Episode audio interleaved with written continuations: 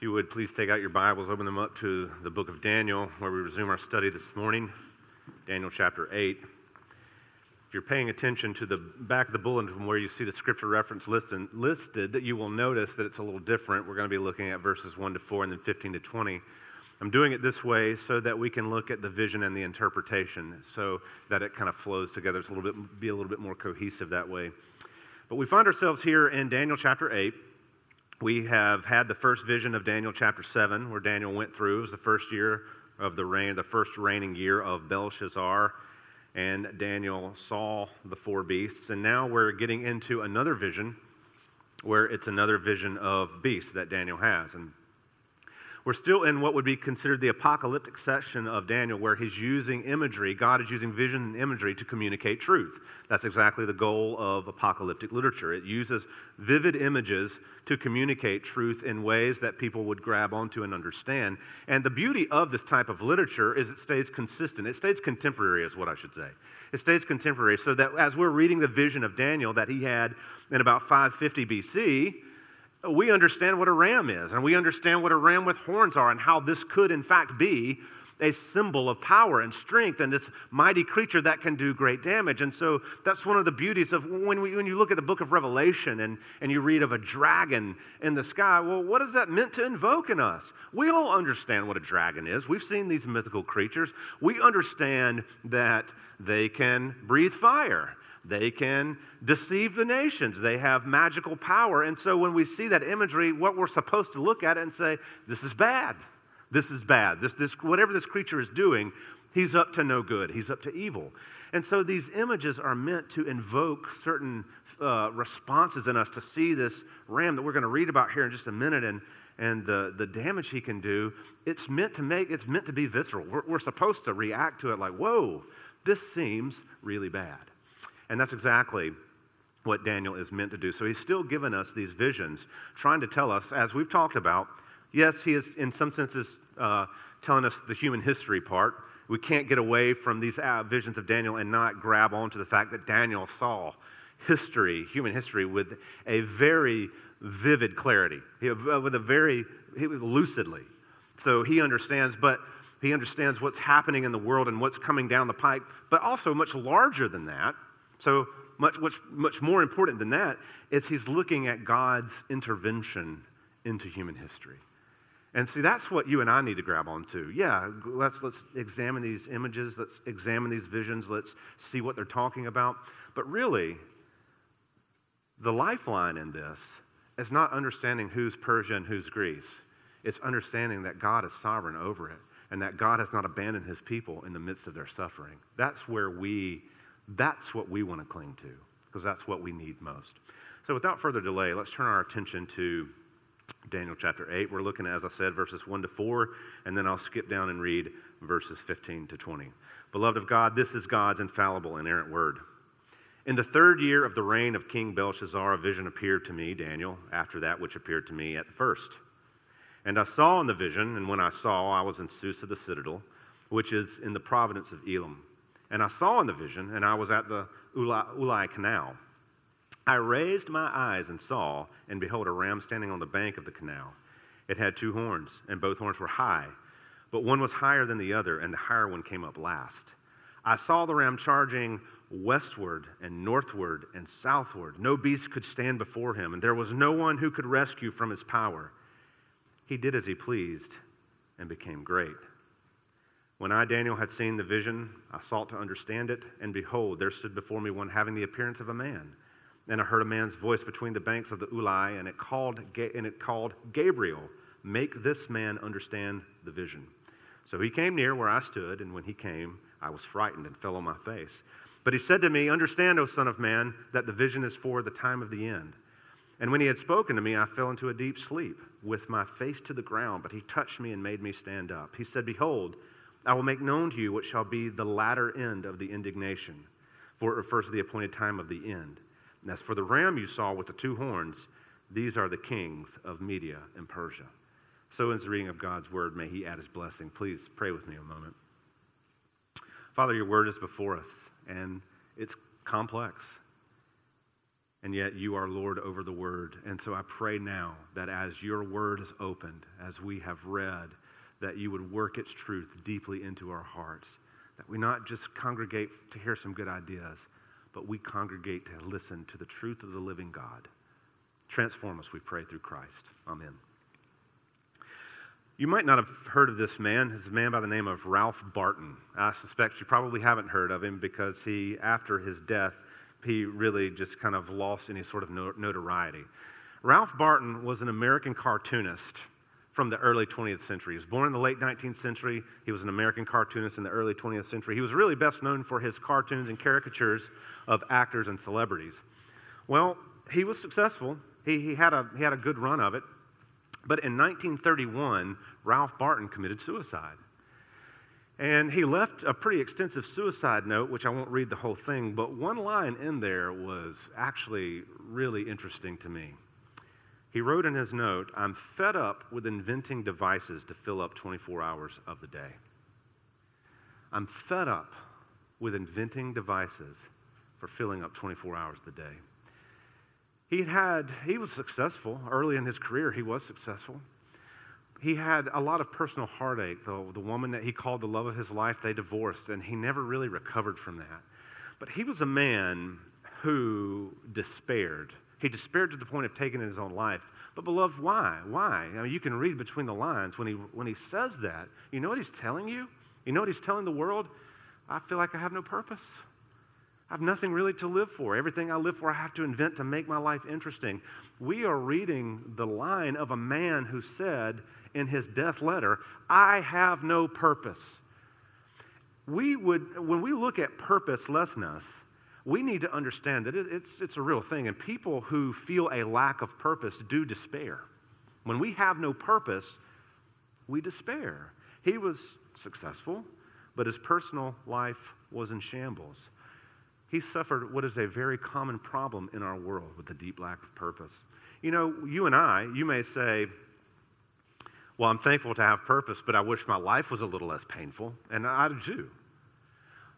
But as we walk through pain and hardship, beloved of God, it is no small thing for us to, to take time to thank God that we serve a God of purpose who has given us purpose. And his purpose for us is to see us through every end in our life to bring us to him, to bring us home with Jesus. So when we think about our lives before the creator of the world. We have a purposeful creator who gives his people purpose so that we don't have to succumb to despair like the Ralph Bartons of the world. Well, as we transition here from Daniel 7 to Daniel 8, uh, we are looking at what's Daniel's second vision in this book. He received this vision from the Lord. Uh, he, he makes that clear right there in verse 1. We'll get there in just a minute. This vision is different, right? It's different. We're, we're looking at different animals. It's got a different uh, foci in here, but really thematically it's the same. It's very similar to Daniel 7. When we think about these visions, the whole goal of these visions is to say, yes, life is hard, God is in control.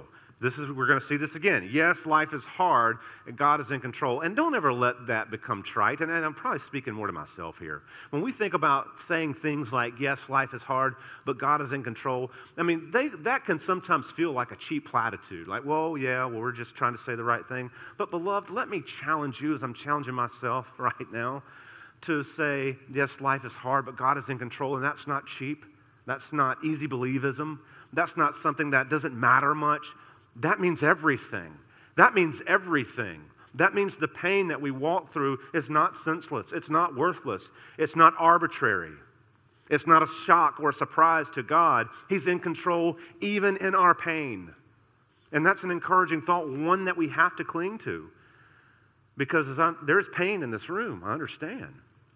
And God is in control in the very depths of our pain.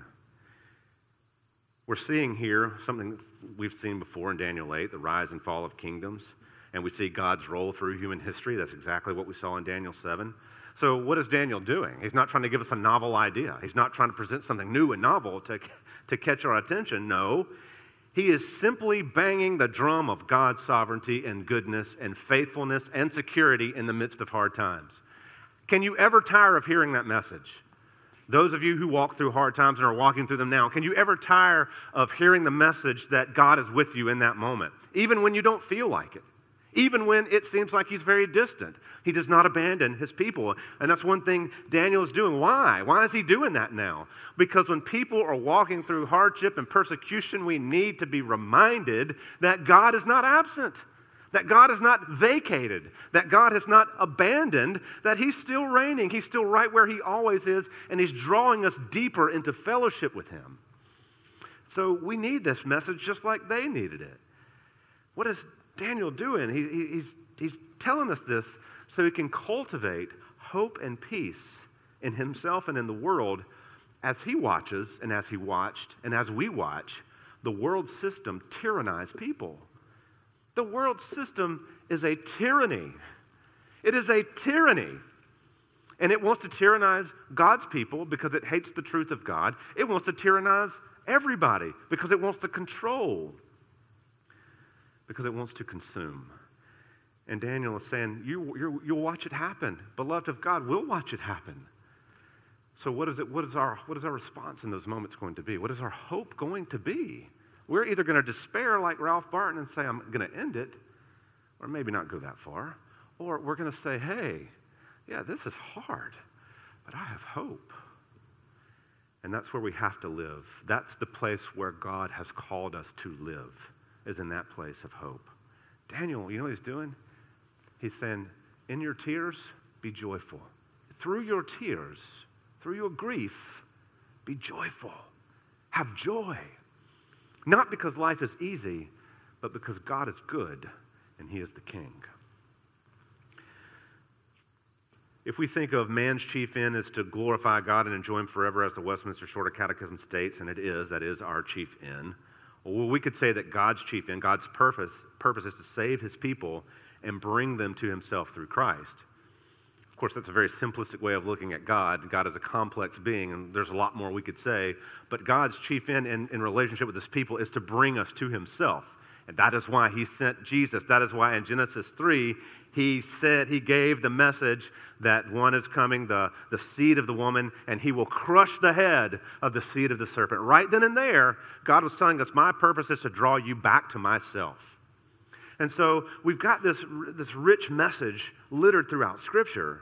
Jesus is the example of what we can expect from God. Jesus came as the express image of God, Paul says in Colossians.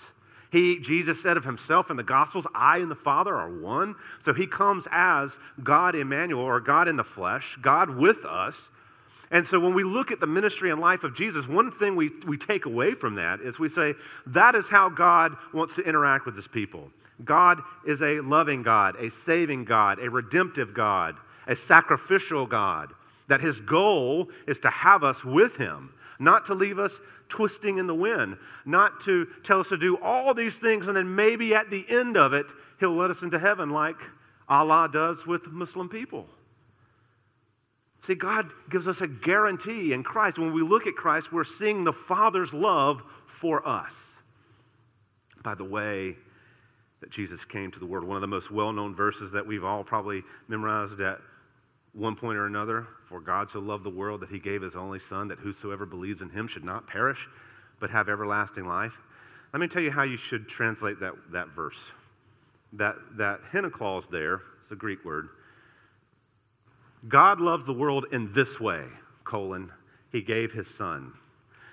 So we're, we're being told how God loved us in that verse. In John 3.16, it's not that he loves us so much, which he does, but we're being told how he loved us. How did, how did he love us, John? How did God love us?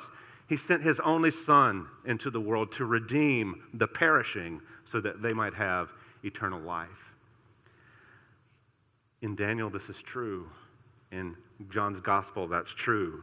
In the book of Revelation, it's true that God is, is working to save his people. We look at Jesus, we think he blesses and encourages us, right? Through the word. He saves and preserves us. You know what else he does? He leads us into the wilderness. Do you remember when Jesus is gone to temptation? He's going to be tempted in the wilderness for 40 days. Do you remember who it says led him out there? The Spirit. The Spirit led him out into the wilderness. Do you remember that in Job, we heard a fine message from George a few weeks ago, and Job, it was God who said, Have you considered my servant Job? And we look, those are hard things to read, right? Th- those are hard things to read. But we need to understand what is the overarching message in that. Well, yeah, God is in control. But even when we walk out into the wilderness and the pathway is hard, God is with us. He's leading us there. He's leading us to a good end. And that's what's so vital for us to understand. In all things, God is with us. The Father, the Son, and the Holy Spirit work together to lead us to good ends. Those thoughts in mind, there's one idea for I, want for us, I want for us to see, and it's this that history and hardship bring about the good ends of God. That history and hardship bring about the good ends of God. As we're looking at this, of course, with regards to history, especially from the context or from the perspective of Daniel, Daniel, this is a vision to him. He's seeing this all for the first time. We have the, we have the advantage of knowing how human history played out and knowing that he was right.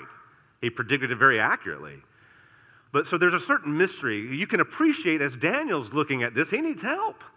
There's a mystery to the history that's being unfolded here. And so Daniel, as he, as, as he uh, sees the vision, he says, When I'd seen the vision in verse 15, I sought to understand it. He wants to know what's going on. Why? Well, how are we going to know how to live without understanding? Why do we need God's revelation in our lives? The, the, the created order can tell us that God is and that He exists, but we need the special revelation of God to tell us how to live. And so Daniel wants understanding to know how do I respond to this? When we look, when we think about this, we need to understand that the slow march of time continues to accomplish the will of God. The slow march of time, and as I get older, it seems to be marching a lot faster. But the slow march of time continues to accomplish the will of God. It should not be lost on us that in Matthew chapter 10, verse 29, when Jesus is teaching, he says, Are not two sparrows sold for a penny, yet not one of them falls to the ground apart from the will of the Father? Wow, God is interested in the flight path of a sparrow. You better believe that he's involved in the details of human history. And human history is bringing to bear God's plan and providence. When we look at this in verse 1, he says, In the third year of the reign of King Belshazzar, a vision appeared to me, Daniel, after that, after that which appeared to me at the first. That is a very complex way of saying it was the second vision. Um, we were told in seminary that Hebrew was a simple language and they try to do things simply. And then you read stuff like that and you're like, that's not simple at all. I mean, I think you just made a very uh, easy idea a little complex. So, the second vision, Daniel's talking about the second vision that he's had right after the first one. So, we get this, uh, we, we know that a ram is going to appear. A ram, you know, you think a very muscular beast. They can be aggressive, they're proud, they're stiff, they're strong. So, we can understand that this too would invoke a certain amount of fear because those animals, when let loose, can do real damage. They can, they can bring, they can harm. But by setting, he gives us the note of context. This is in the third year of the reign of King Belshazzar. So remember, we're going back in time because uh, Daniel 5 and, or Daniel 6, Daniel 5 was the end of Belshazzar's reign. Daniel 6 started the Darius the Mede, and then, of course, Cyrus will be next. So the third year, this is about 550 BC, so somewhere in there. We can, we can, we can argue over maybe it's 551 or 549, but about 550 BC. And so we see this new vision. We see this new vision of this ram with these horns. We already know of, uh, it's going to be Medes and Persians. But remember now, where is Daniel when he has this vision? He's in Babylon. This is the third year of Belshazzar. This is the third year of the king who he said, You've been weighed, you've been measured, and found wanting, and your, your very life will be claimed from you. So, in the third year of Belshazzar, Daniel sees a vision that he later finds out is of Persia, the rise of per- ultimately per- Persia. Now, we run into an issue. He says, And I saw in the vision, when I saw, I was in Susa, Susa, the citadel. Let's stop right there. A lot of people will say, Well, you've, you've got a mistake right here. This is either it's misdated or Daniel just makes a mistake. Why? Why, Brad? Why would he make a mistake? Because Susa is not a Babylonian citadel, it's a Persian one.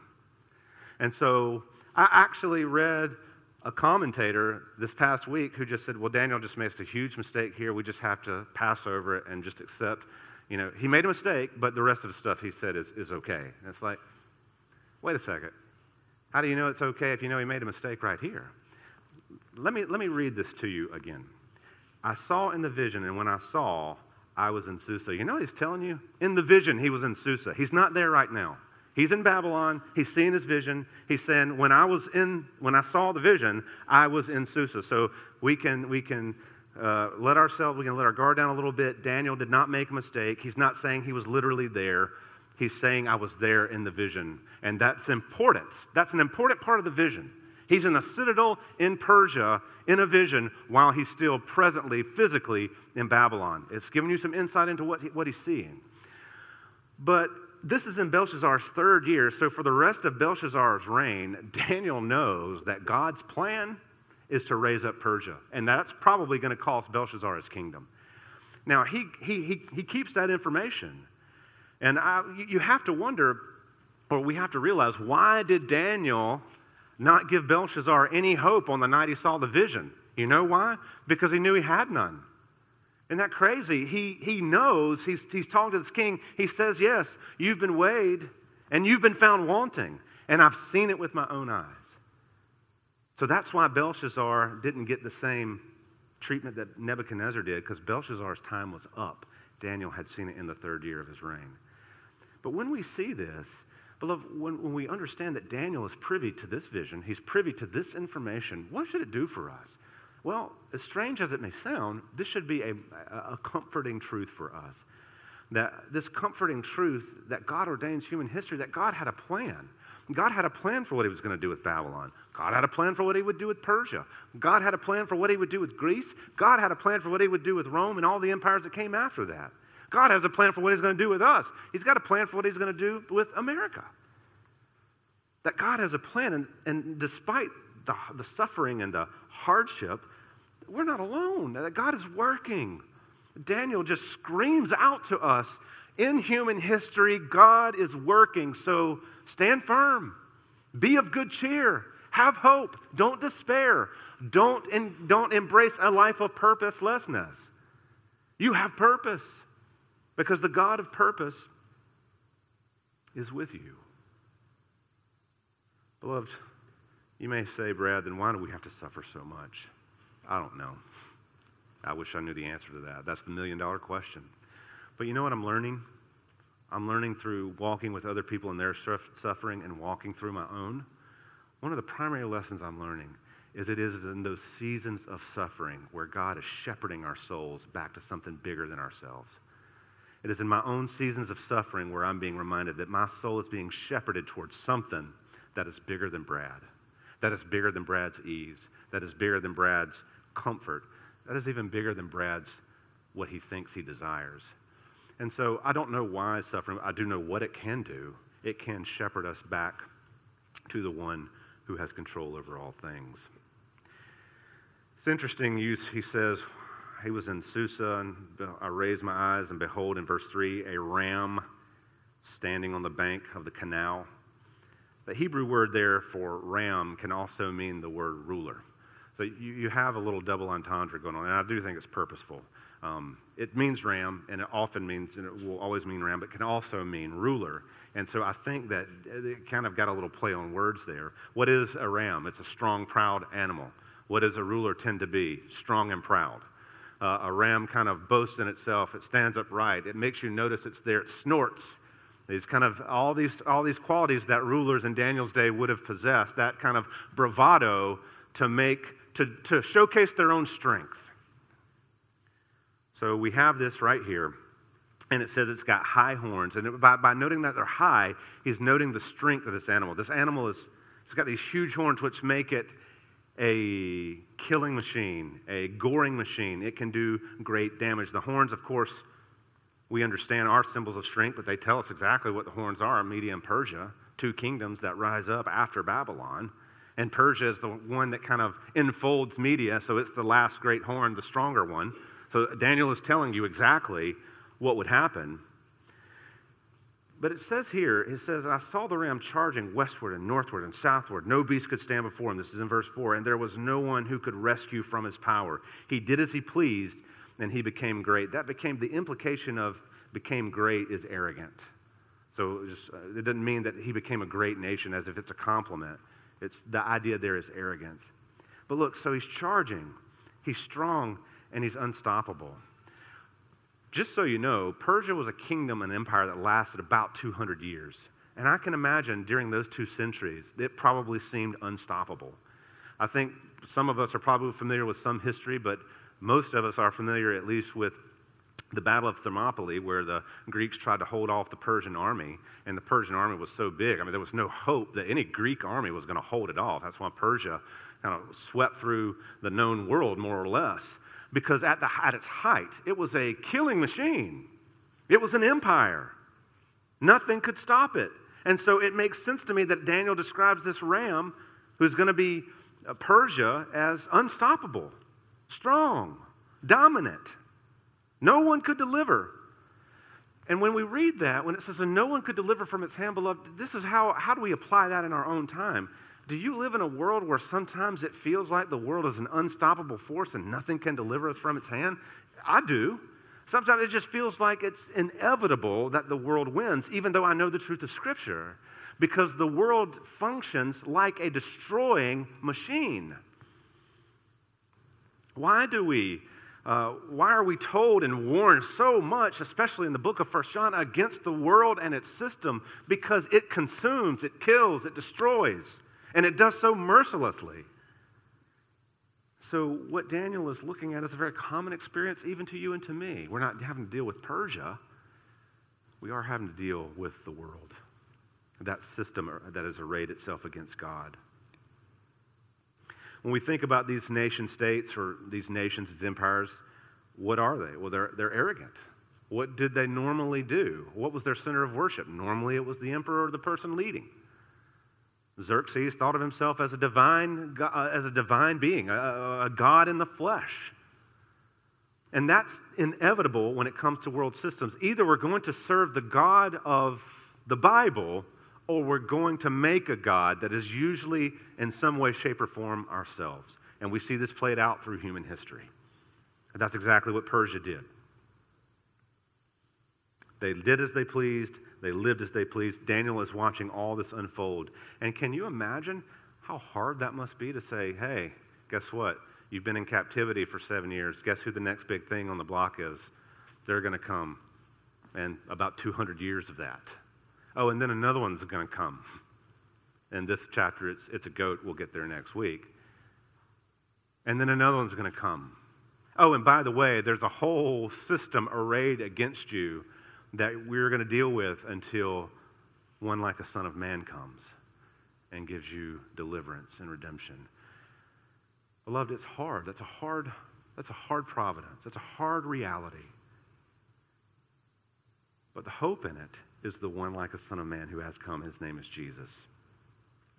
So Daniel lays out those first four verses. What is the vision? This is it. He sees the ram. He sees the ram charging westward, northward, southward. No beast could stand before him. There was no one could deliver from his power, or literally deliver from his hand, is what it says in the Hebrew. He did as he pleased. He was arrogant. So he's describing the system. So now he kind of transitions down into the, the latter half of the uh, passage from 15 to 20 to talk about what it, what it means. So Daniel, we've said he's Daniel wants to understand it. And what do we have here? Well, we have God's grace and the fact that God makes it under, he makes it understood. He helps Daniel to understand this vision that's now before him. So as he's describing, he hears, he says, I heard a man's voice between the banks of the Ulai, and it called Gabriel. Make this one understand the vision. So an angel is right here. Daniel sees an angel in the vision, Gabriel. Interestingly enough, Gabriel's name means either man or warrior of God. He would be what's called one of the archangels in the Old Testament. His name should be familiar to us because he's the very angel that we are confronted with in the New Testament who announces the birth of Jesus to Mary. And so when you see Gabriel in the Bible, he is bringing God's word to bear. He is this warrior of God who comes to bring God's truth to God's people. And so he's going to bring understanding to Daniel just like he would later, you know, 600 ish years later, bring understanding to Mary. It's a powerful picture that we have in Scripture that this angel is, is a, a picture of God's grace. Why? How, why would we say that? Well, as a, as, as a person or as a creature that reveals the Word of God, we are seeing God's grace in action. He's bringing revelation to God's man so that God's man can encourage God's people to say, yes, it's hard. Yes, it's tough. Yes, Persia is coming, but God is reigning. And yes, Greece will come after Persia, and God is reigning. And Rome will come after Greece, and God is reigning. Beloved, those are the things, this is the beauty of grace. What is he doing? He's revealing God's truth so that every level of our lives we know how to live before the Lord. And it doesn't mean you're going to do it perfectly. It doesn't mean we're going to get it right. And it doesn't mean we're never going to struggle with despair. It just means that when we do it imperfectly, we have a pathway of repentance. When we don't do it right, we have grace and restoration. And when we do give into dis- despair, we can turn in joy to Christ. And we have to. Beloved, the world wants you to despair. You know what despairing people do? They give up. They give up. They stop. They quit. And the world, I'm telling you, it wants you to be there. It wants you to get to that place. It wants to overwhelm you with visions of doom and gloom and how out of step you are with reality so that you will give up. Don't give up. Don't give up. Because in Christ you have truth. In Christ you have life. In Christ you have hope. In Christ you have purpose. And no matter how many times the world will feed us lies, it does not change the truth.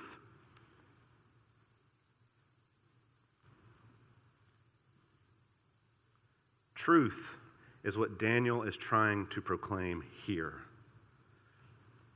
Human history, God's intervention. That is the paradigm of the visions of Daniel. Here's human history, here's God's intervention. Here's human history, here's God's intervention. That's, that's the basic paradigm that we're following. When we think about Gabriel making this known, bringing understanding to Daniel, we've, we've called it revelation. We've said so that we can know how to live at every level. So, why are we word people? Why, are, why do we base our lives on the Word of God? Well, we understand the Word teaches us how to relate to others, right? The Word teaches us how to have relationships. What else does the Word teach us? Well, the word teaches us how to live in exile. What is Daniel a manual for? Daniel is a manual for living in exile. How do we live in exile? For the glory of God. How do we live in exile? Speaking the truth of God. How do we live in exile? Not giving up on the hope of God. So it teaches us how to live in exile. You know what else it teaches us? The Word of God teaches us how to love God. It teaches us how to love our neighbor. Those two essential commandments that Jesus says are the two greatest commandments to love God with all our heart, soul, mind, and strength. And the second is like it love your neighbor as yourself. Where do we learn how to do that? From the Word of God. And so Daniel is privy to this word, he's privy to this interpretation, he's privy to this vision for two reasons. He can warn, he can warn people and so that he can encourage. Yes, the warning is necessary, but the encouragement is just as important. So he can encourage people not to despair. When Daniel sees Gabriel, he said, So he came near to where I stood, and when he came, I was frightened and fell on my face. He was frightened by the appearance, the appearance of this creature. I can only imagine one who stands in the presence of God and reflects the glory and majesty of God would be a fearful creature to look at. We might all have the same, let me rephrase that, we would all have the same response. We would be frightened. Mary was frightened when she heard Gabriel's message. So there's, there's a common theme here. Daniel was frightened at the sight of him. Now it says that he fell on his face. He fell on his face before this creature. The idea there is not in worship, it doesn't imply worship. It just means he fell down in awe and terror. You know why? Because he was aware of his majesty. He was aware of the majesty of this creature, and it was awe inspiring. Now, in Revelation, John fell down to worship, and the angel had to say, Nope, get up. You don't worship me. So Daniel is down, he's face down, and Gabriel begins to speak to him he says, Understand, O Son of Man, that the vision is for the time of the end. And he mentions that again. He says, For it refers to the appointed time of the end in verse 19. Now, what we want to be clear on here is not, Gabriel is not talking to Daniel about the end of the world as it stands. What he's talking about, these are visions for the end of each kingdom. So the reason he says for the time of the end is because what we didn't read, he says as, in verse 5, as I was considering, behold, a male goat came from the west across the face of the whole earth without touching the ground, and the goat had conspic- uh, a conspicuous horn between his eyes. And he goes on to talk about the fight between the ram and the goat. And so he's reminding us here, what is he saying about the end? Kingdoms come to an end. Persia will come to an end. Greece will come to an end. The kingdom of God is forever. Right? The kingdom of God is eternal. So he's saying that the end of these kingdoms are coming, and eventually, of course, the end of the world. But look at when he talks about here, he says, and so he came near to where I stood. I was frightened. I fell on my face. And then he talks about, and when he had spoken to me, I fell into a deep sleep with my face to the ground. That is a very interesting theological, I want to make note of this.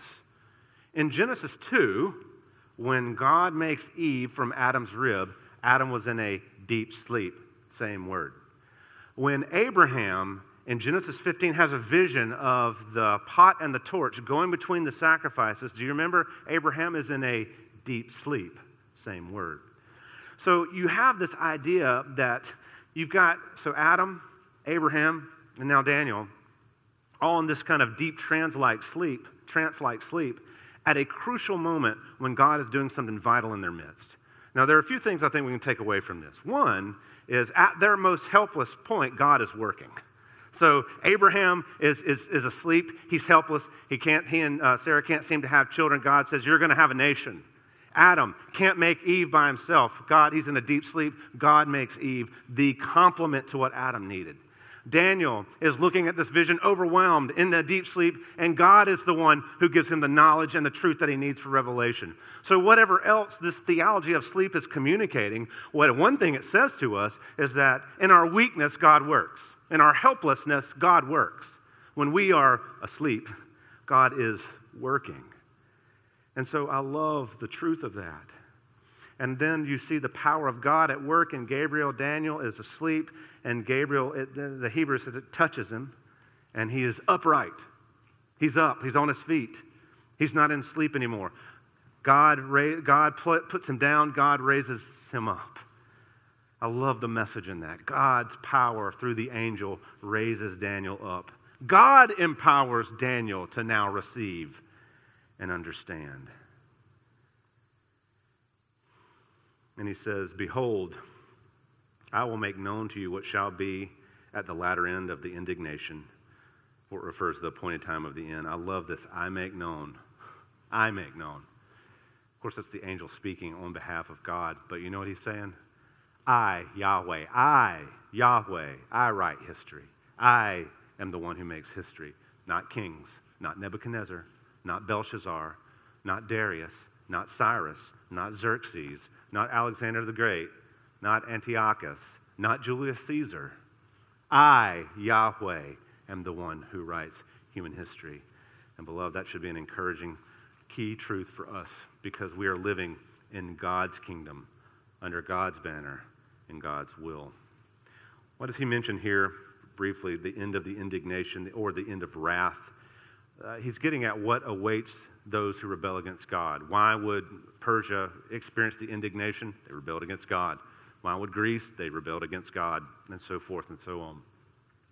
And then this last one in this paragraph that we looked at, he says, As for the ram, very kind of just plain and simple. As for the ram that you saw with the two horns, these are the kings of Media and Persia. So he's looking clearly at a nation that is rising up. Now remember, I want, I want, I want you to keep this in context.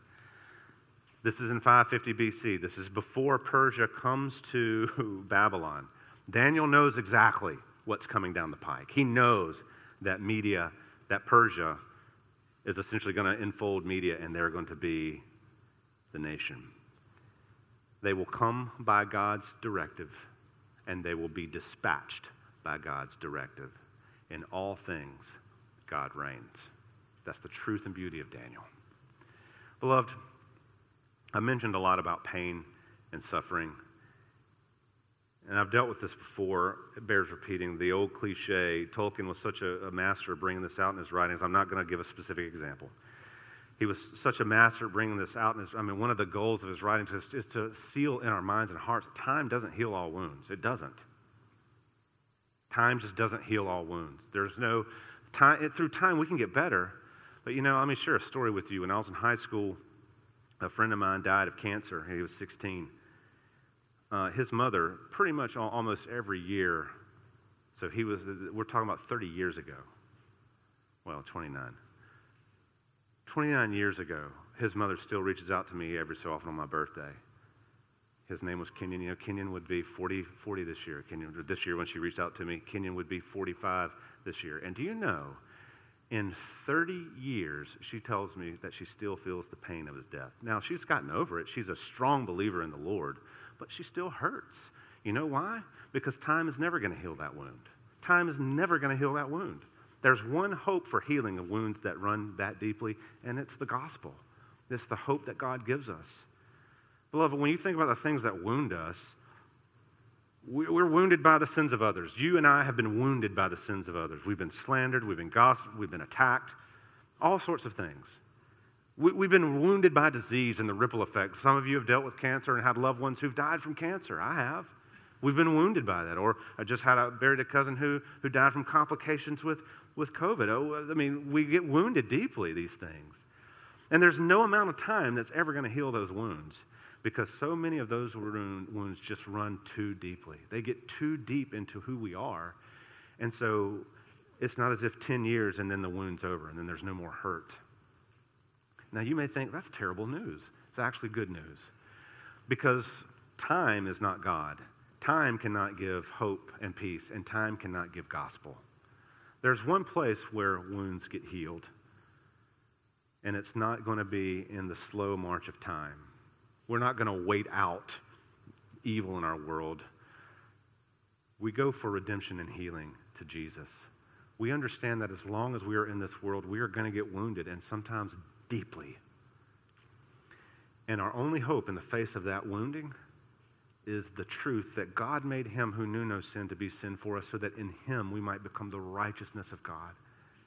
That he loves us more deeply than we can imagine, that he has sacrificed more than we can fathom, and that he does not leave or forsake us. So let me give you the hope that is the only hope in the world Daniel saw kingdoms rise and fall. He saw pain and hardship. But the truth of the matter is, is amidst all that, amid all that, there is a God who says, I love you enough that I'm, I gave my son for you so that in him you might come to me and we have relationship. And that love is a banner over you and you will never be forsaken. You will never be left. And even in your most painful moments, you will know I am walking with you. That is the hope that Daniel wants to give us, and that's the hope we need to cling to. Please pray with me. Father, thank you for this word this morning, the rich beauty of it, the simplicity of it, the complexity of it. Thank you for just the way you communicate to your people in clear terms and word and hope and truth. God, be with us, I pray. Help us to live out these things and not just speak them, not just hear them, and not just tell ourselves, oh, this is cool, it's cool vision. But God, to have these things pierce to the very depths of who we are in our hearts. Thank you that you've given us that mercy. And I pray that your mercy would continue to follow us throughout all our days and help us to be more like Jesus. And it's through his name we pray. Amen.